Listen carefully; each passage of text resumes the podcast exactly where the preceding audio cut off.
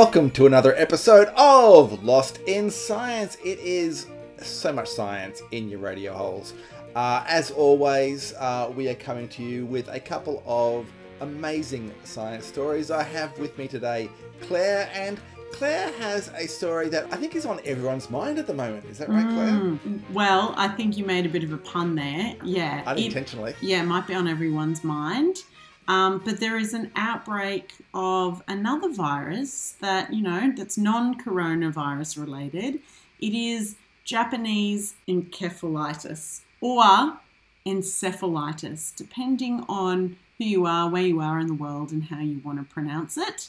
I think go with what feels most comfortable. I've looked into this, and it's Okay. it's one of those things like cephalopod and cephalopod. I've always read it as encephalitis, but you know, maybe we should stay true to the Greek core, which is encephalitis. So Okay. yeah. Yeah. Um, but anyway, there's an there's an outbreak in Australia at the moment. Um, there's been confirmed cases in Queensland, New South Wales, Victoria, and a lot of this has got to do with the La Nina event happening um, up and down the east coast at the moment. So I thought it might be time to have a look at this virus, what it is, how it's transmitted, what is going on. You know, it's still very low numbers, but it is an interesting one. It's a mosquito borne disease, like so many viruses are, uh, and it has uh, caused some fatalities. I think probably about time we had a bit of a look into it. And tell us how worried we should be. Exactly. And how about you, Chris? What have you um what have you brought for us today? Well, speaking of threats to life, I guess. Um, couple of weeks ago, I talked about the extinction of the dinosaurs Oh yes, at the you end had of a the Cretaceous period. Yeah, yeah, yeah. You followed up on a story from a couple of years ago, didn't you? I did, I did, and I gave a brief mention there. that There had been other mass extinctions on Earth, and the one of the dinosaurs wasn't necessarily the biggest. So I thought I should go back and fulfill my promise of talking about the other extinctions. Um, there are five acknowledged mass extinctions in the fossil record, and clearly I'm not going to go through all of them. So I thought I would discuss the the biggest one that you can't talk about them without talking about the biggest one. Mm. And then just for fun, I would throw in a couple of others. I'd throw in two more that actually aren't on the official list. Right. Yeah, just to be difficult. A couple of uh, mystery extinction events. Exactly, exactly. Um, I don't know how you can miss an extinction event, but uh, these ones aren't missed exactly. They're just, yeah, for two very good reasons, they're not in the fossil record. Okay. Well, um, stay tuned for that cliffhanger, I guess. Um, on with the show.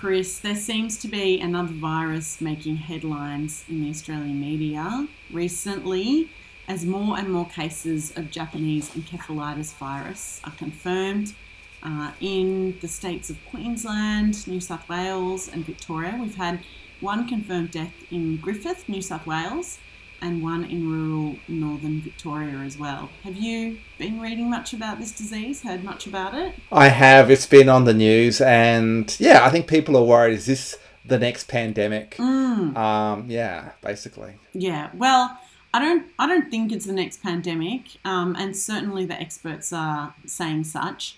And there's a few good reasons to do with the transmission of this disease that will become evident in my investigative reporting. Um, but it is, it is a mosquito-transmitted disease, and I'm just interested in how much we actually know about it and how, you know, how we can protect ourselves against it. Who's most at risk? Uh, what researchers are saying. Uh, so today, Chris, you're along for the ride. You know, it's for my benefit, but hopefully our listeners as well. I'm going to give a bit of a background about the current knowledge um, and where we're at with uh, what we know about Japanese encephalitis virus. So let's start with how it spread because it's quite interesting. And everyone, you know, epidemiology is everyone's favorite pastime these days. So, you know, let's just go to where everyone wants to be. So it is, like I said, spread by mosquitoes. Not just any type of mosquito, like with so many mosquito borne diseases, it's a specific species. And there are a lot of species of mosquitoes out there. But mosquitoes in a particular genus, and this genus is called the Culex genus, so C U L E X, Culex, is the one that Japanese encephalitis virus is transmitted within. So, one of these Culex uh, mosquitoes is Culex gelidus, and this particular mosquito was actually introduced into Australia in 1999. Before then, we didn't have this particular species. It was found in freshwater ponds near Brisbane Airport. That was the first time it was sort of located and um, Okay. So yeah. it flew in somehow, like on a plane. yeah, I think it Right. in on a plane. Yeah, yeah. The fact that it was at Brisbane Airport, um, I don't know whether they just test there regularly Ah, yeah. for quarantine breaches or whether it had it was a lot more distributed. Because the shipping ports would be around there as well, you'd think. Now, interestingly, the virus can affect a number of different animals. So it can affect pigs, uh, water birds, and horses. And sometimes, you know, it can affect humans as well. But interestingly, there's a divide between the between you know different animals and whether they can transmit the virus. So pigs and water birds such as herons and egrets you know, you see a lot of herons and egrets hanging around um, livestock. They're natural reservoirs for the virus.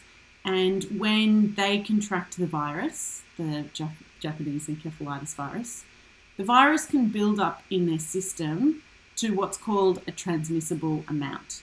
If a Culex mosquito comes along and bites, you know, a, an infected pig or an infected water bird, um, then then that particular mosquito can then transmit the virus to other animals, such as other water birds and pigs, but also horses, cattle, and also humans. But then, if a mosquito bites a horse or a cattle or a human, it doesn't have a transmissible amount Oh, that it can then transmit. Oh, so it's the it's the the water birds and the pigs that are the reservoirs. Yeah, Reservoirs. yeah. And the other ones are just kind of innocent victims, I suppose. Yeah, innocent victims. I'm not blaming. I'm I mean, we're all the probably pig- innocent yeah, victims, Yeah. including the Culex mosquito. But um, yeah. yeah, um, Okay. indeed, for for um, for brevity's sake, let's let's call them. But what you're saying is not it's not human to human transmission. That's that right. sense. Yeah, yeah, um, yeah. What we know, humans do, don't build up enough viral load to transmit the virus. Um, so, unlike things like dengue fever or um, even malaria, there isn't that human to human um, contraction that can happen. Um, also important to note here is that you can't contract Japanese encephalitis from eating uh, pork or any other pig meat. Um, so, but what I guess this does mean for people who are at risk of this virus is that, you know, if you're working on a pig farm or um, people who are working around piggeries in affected regions are at a high risk of contracting this, this virus. Uh, so there is that particular risk factor. Now, if you happen to get the virus, um, most, like 99% of people who get Japanese encephalitis virus, um, the, the infection causes no symptoms. Um, and those who do get sick, most of them will experience a mild cold like symptoms. But, however, in some serious cases, it can cause the encephalitis, which means the brain swells. Um, so, those who have symptoms, which, as I said, is a very, you know, 1% of people, um, this can lead to a Japanese encephalitis diagnosis, and the fatality rate is around 25 to 30 percent. Oh, okay, right. Yeah, so that's where the that's where the worry comes in. Um, and in terms of symptoms and what to be aware of, um, you're looking at severe headache, neck stiffness, fever, sensitivity to light and sound, and movement difficulties.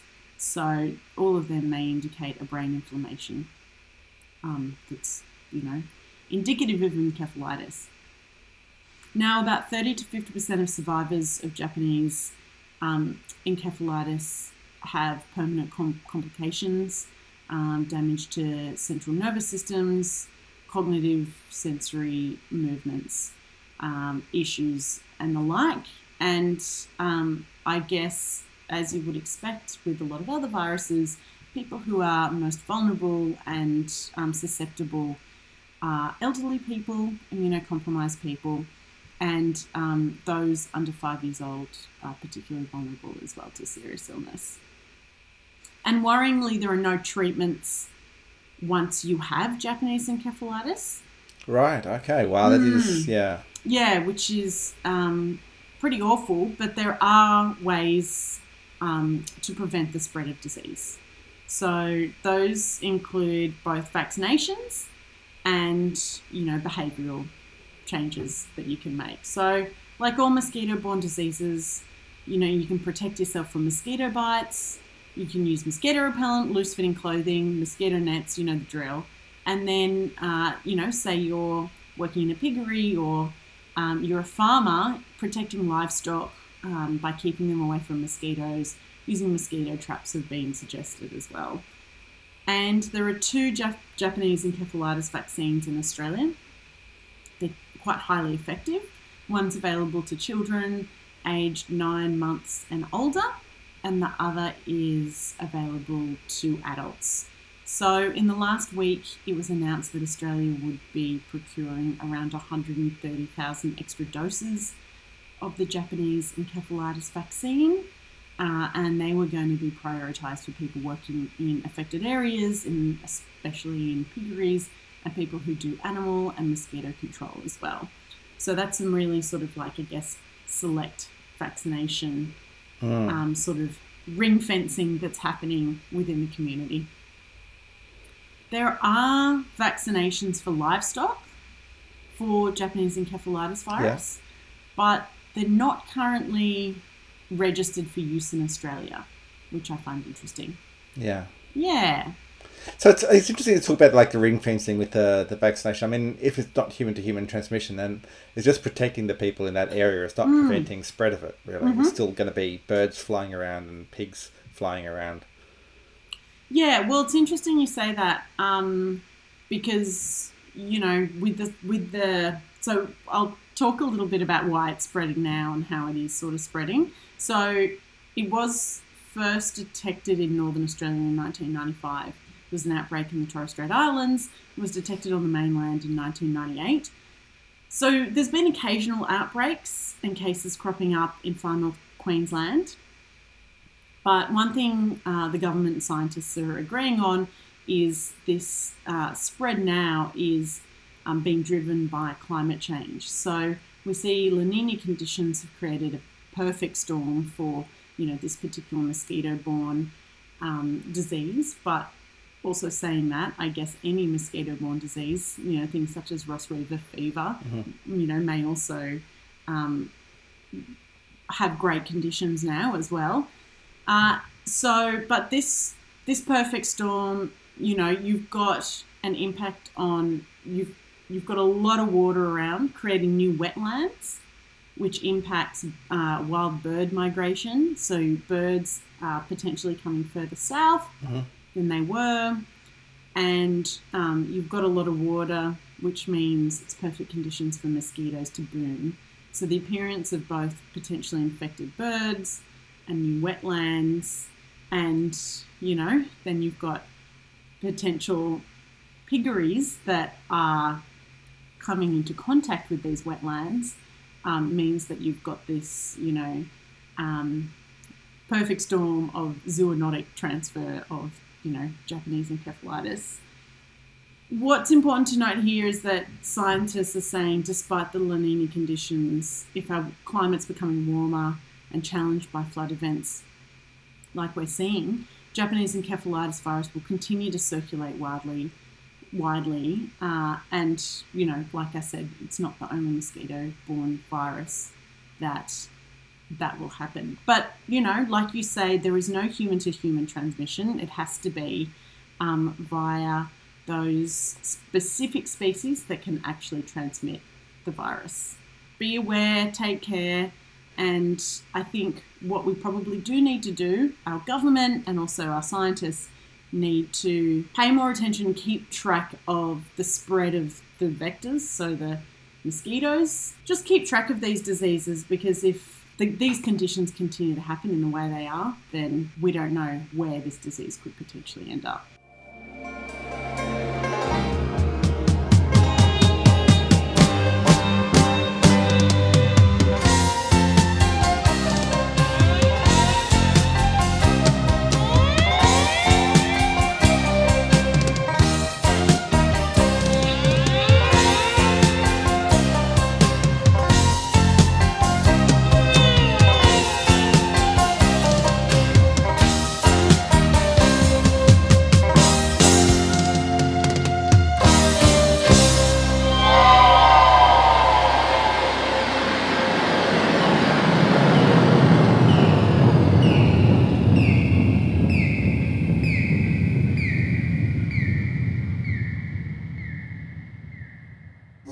Think we're lost. We're not lost. Not even any short range radio signals yet? Except for a single, very powerful radio emission. Of course, a transmitter of that sort isn't exactly standard equipment.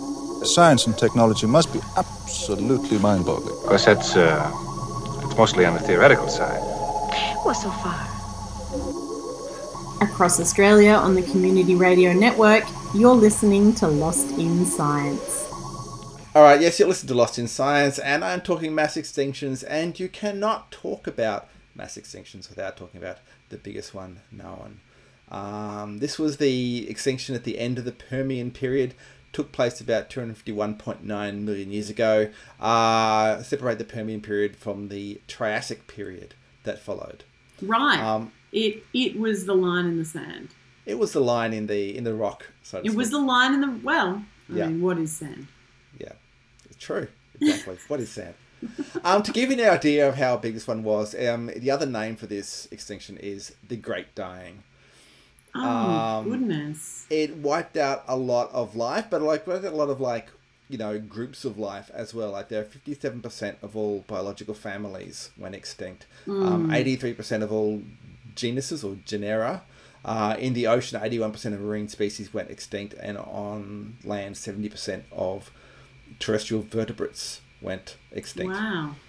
The the most famous casualty, I guess, would be um, the trilobites, which you know they were these little kind of hard-shelled marine arthropods that um, they were really abundant at one point. You know there are fossils of them all over the world in any fossil museum. Anywhere you can buy fossils, there'll be trilobites because they were so abundant. They had actually been d- decline before this period in time, but yeah, this extinction just killed them off completely. Were they water based? Yeah, yeah. Yeah. So a lot of the impact was on the ocean, it seems. So a lot of, I mean, obviously life, you know, kind of began in the ocean and moved on to land. Is come, you know, especially the the kind of life that we're familiar with, like you know, animal life. Um, but uh, yeah, there's big impacts on on the ocean life. Um, it's believed to have been caused predominantly by volcanic activity. Um, there's this thing called the Siberian Traps, which is an area in Siberia which is like 700 million square kilometers of basalt that was kind of ejected over a period of time. Um, and with all the rock came a lot of gases, uh, a lot of carbon dioxide. Um, often comes out from these things. Um, apparently, the carbon dioxide levels in the atmosphere they're currently. Do you know what they are at the moment? What? Are, uh, one point five. No, they're about 400 parts per million, just over 400 parts per million. Sorry, I shouldn't have asked you that question. That was a trick question. Chris. By the way, they're about 400 parts, 400 parts per million at the moment. They're up to about 2,000 parts per million um, at this point. Um, the temperature rose from about 8 to 10 degrees. Um, so huge, high temperatures, ocean, obviously ocean acidification. There was also then a just a, a drop in the oxygen amount in the ocean, and some of that is due to rise in temperatures um, because oxygen dissolves less well when the temperature is higher. But it seems like there was yeah circulating currents and cause yeah lack of oxygen in the ocean. Um, there may have been other things going on as well. There's been some recent research suggesting that, as well as the Siberian traps, there had been some huge volcanic eruptions in China that may have first led to like lowered temperatures due to like all the, you know, the stuff, the debris in the atmosphere. But yeah, it seems this is incredible, extreme climate change due to the gases. The Siberian traps was the main thing.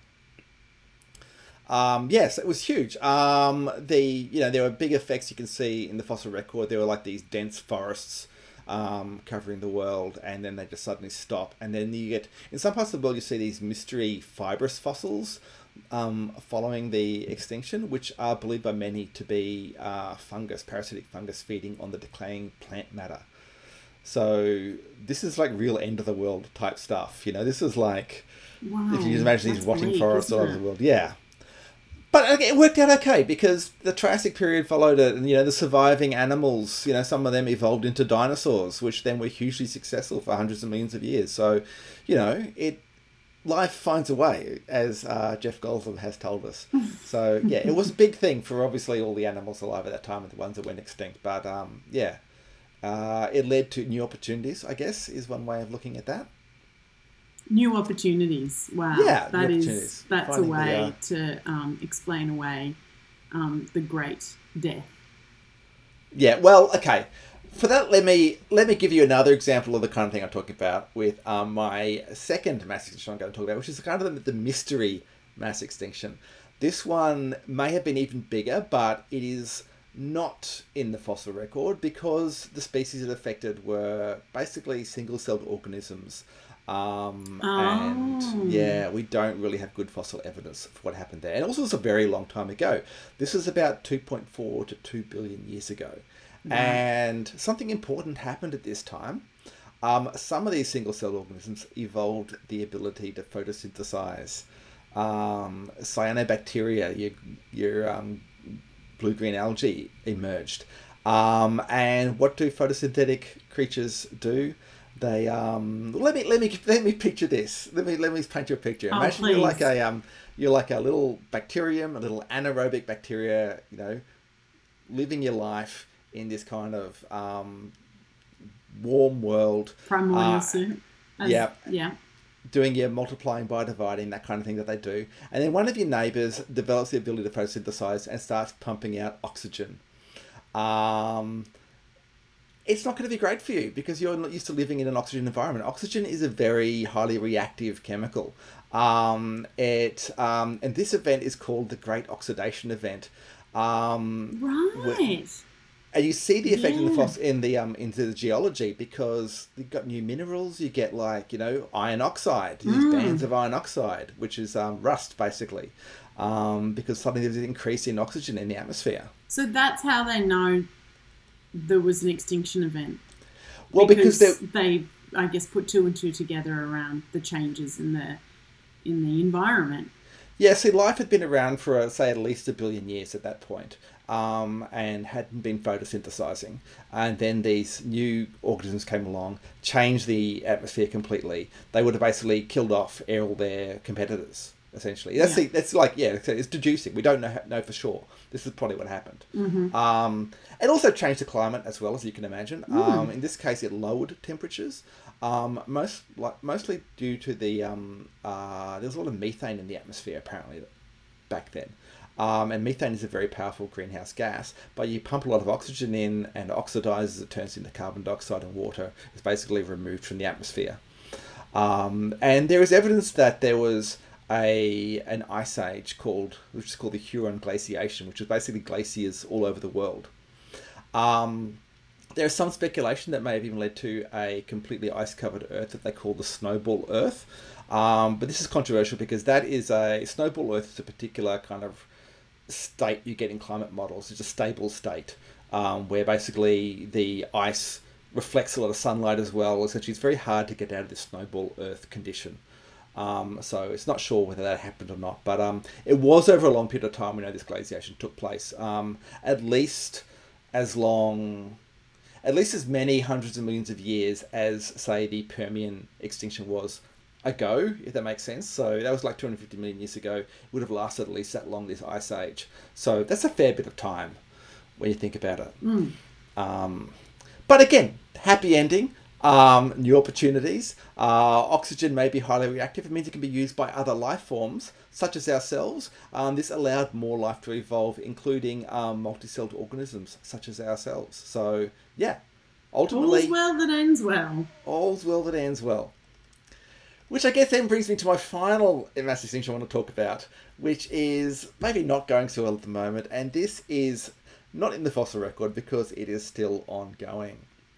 Um, there's a lot of been debate about whether human effect on the environment is counts to a sixth mass extinction.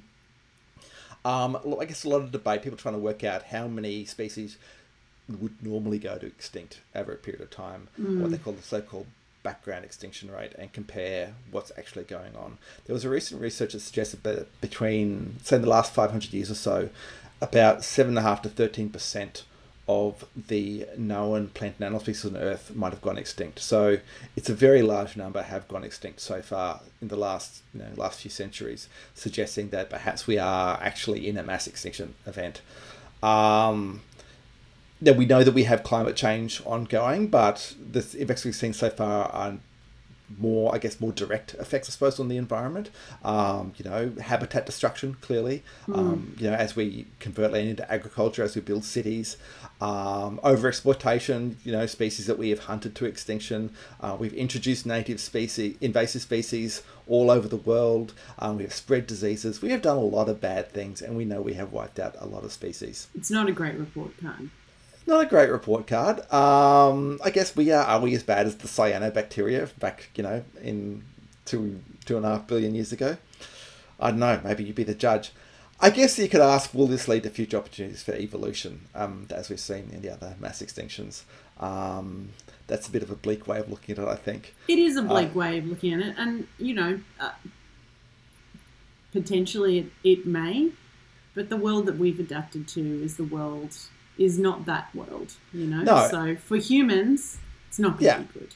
And those would have taken millions of years to recover, maybe even tens of millions or hundreds of millions of years. And we know we are actually having an effect on those things. You know, we are selectively breeding species. We are changing, you know, the makeup of species.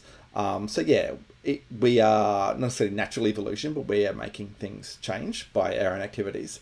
Um, but yeah, I guess I guess the plus side with this one is um, if this we're causing this mass extinction event, then we have the power to do something about it as well.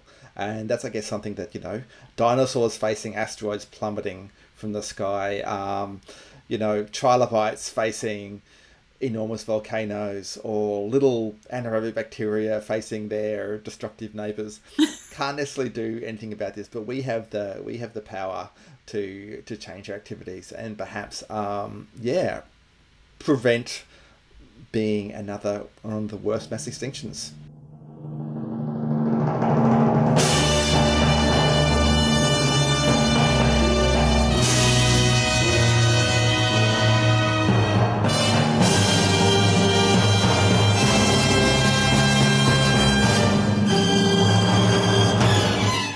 that is all we have time for this week on Lost in Science. Thank you for joining us in Getting Lost.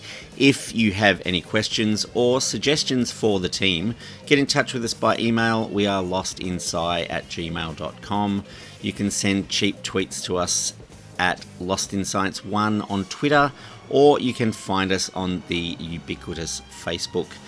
Lost in Science is recorded at the studios of 3CR in Melbourne on the land of the Kulin Nation and is broadcast across Australia on the Community Radio Network with the assistance of the Community Broadcasting Foundation. You can find a podcast version of the show on 3cr.org.au or you can tune in the way you did this week when we return in our usual time slot to get Lost in Science!